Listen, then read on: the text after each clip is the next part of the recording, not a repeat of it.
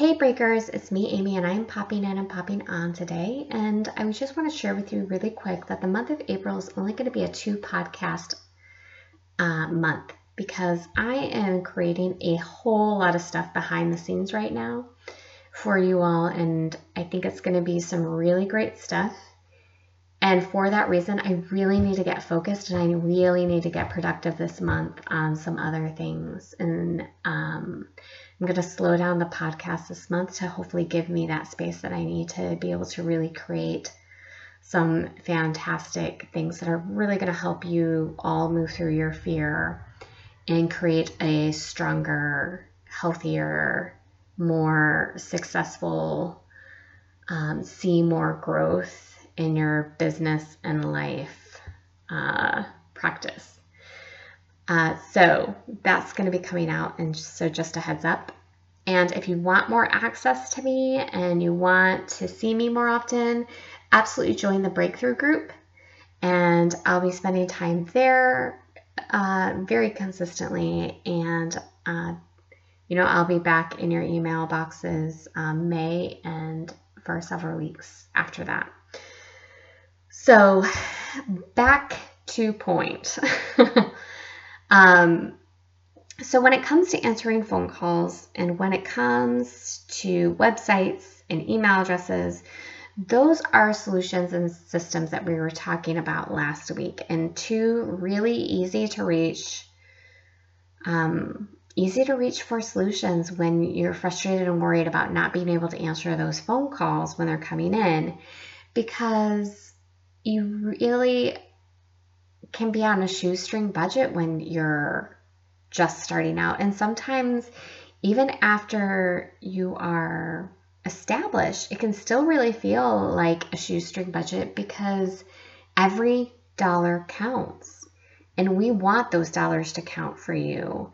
And we want to make sure that you're getting a really good um, ROI return on investment when you're building and when you're growing and when you're trying to expand your business or your practice.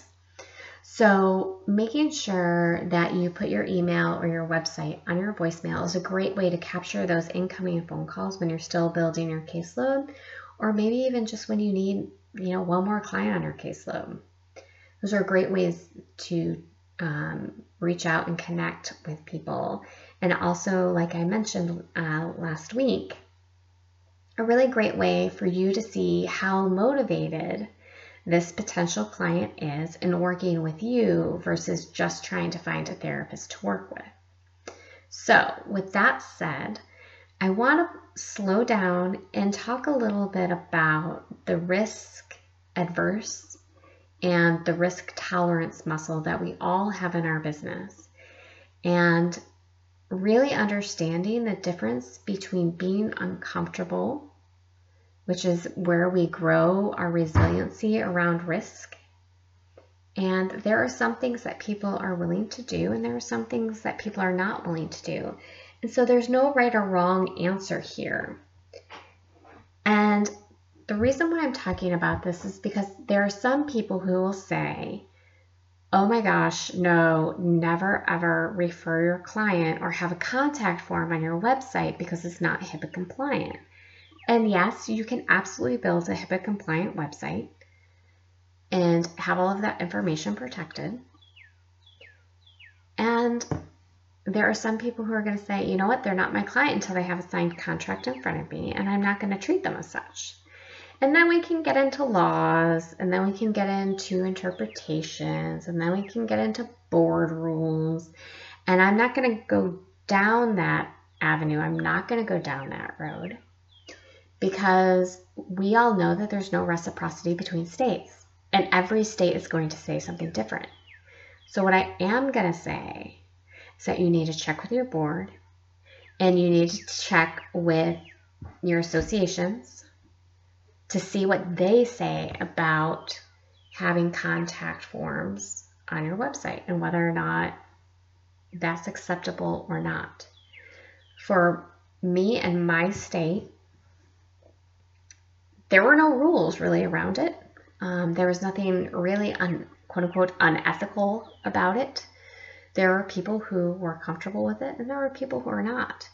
Uh, and I think it's very reasonable to say, you know, well, I'm really concerned about people filling out forms on my website because it's not HIPAA compliant and XYZ.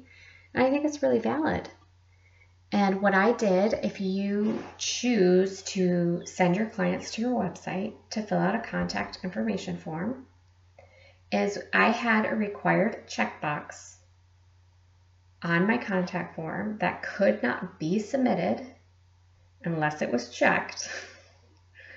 But the box said, I understand by that submitting this information is being submitted over a non secure, non HIPAA compliant website. And that they understand that this information was not protected. That was all in there.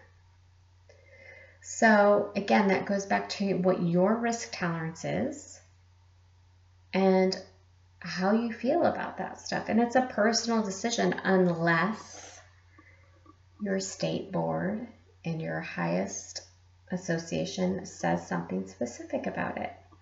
So I wanted to get on and share that with you because I feel like all too often, oh, that's unethical, automatically gets thrown around in our field when the truth is it's actually not unethical. It just may make you uncomfortable and you're not comfortable with that and you're uncomfortable with that because you're not a huge risk taker. And there's no shame in that. I say good for you. if you are a rule follower to the T and dotting the I's and all of that stuff, and having a contact form on your website does not feel good to you, then I don't want you doing it. I'm not going to encourage you to do that. If having a contact form on your website um, does not violate any state law um, or any board rules in your state and you've verified that and you're comfortable with it, then I say go for it. If that's what you want and if it doesn't make you uncomfortable. And this goes back to many episodes ago where we talked about what is a core value of yours and what is a growth zone. And you're the only person who can really determine what is what. And more often than not, we have a foot in both. And that's when it becomes, you know, sometimes a harder, more murky area to navigate because it's hard to say, like, is this a core value of mine or is this just an area where I can grow and expand a little bit? And those are two very, very different things um, and yet they seem to go together. Just like understanding that there's a difference between saying something is unethical versus saying something is uncomfortable for you. Two very different things, and yet sometimes they seem to go together. So that's just what I want to throw out there for you today, and I hope that this is helpful. And if you're not a part of the breakthrough group, please join us please join the conversation. We'd love to see you on the inside. And I hope that you are taking care of yourself. And I hope that you're showing up in the world in a way that truly feels good to you and who you are. Take care. Bye.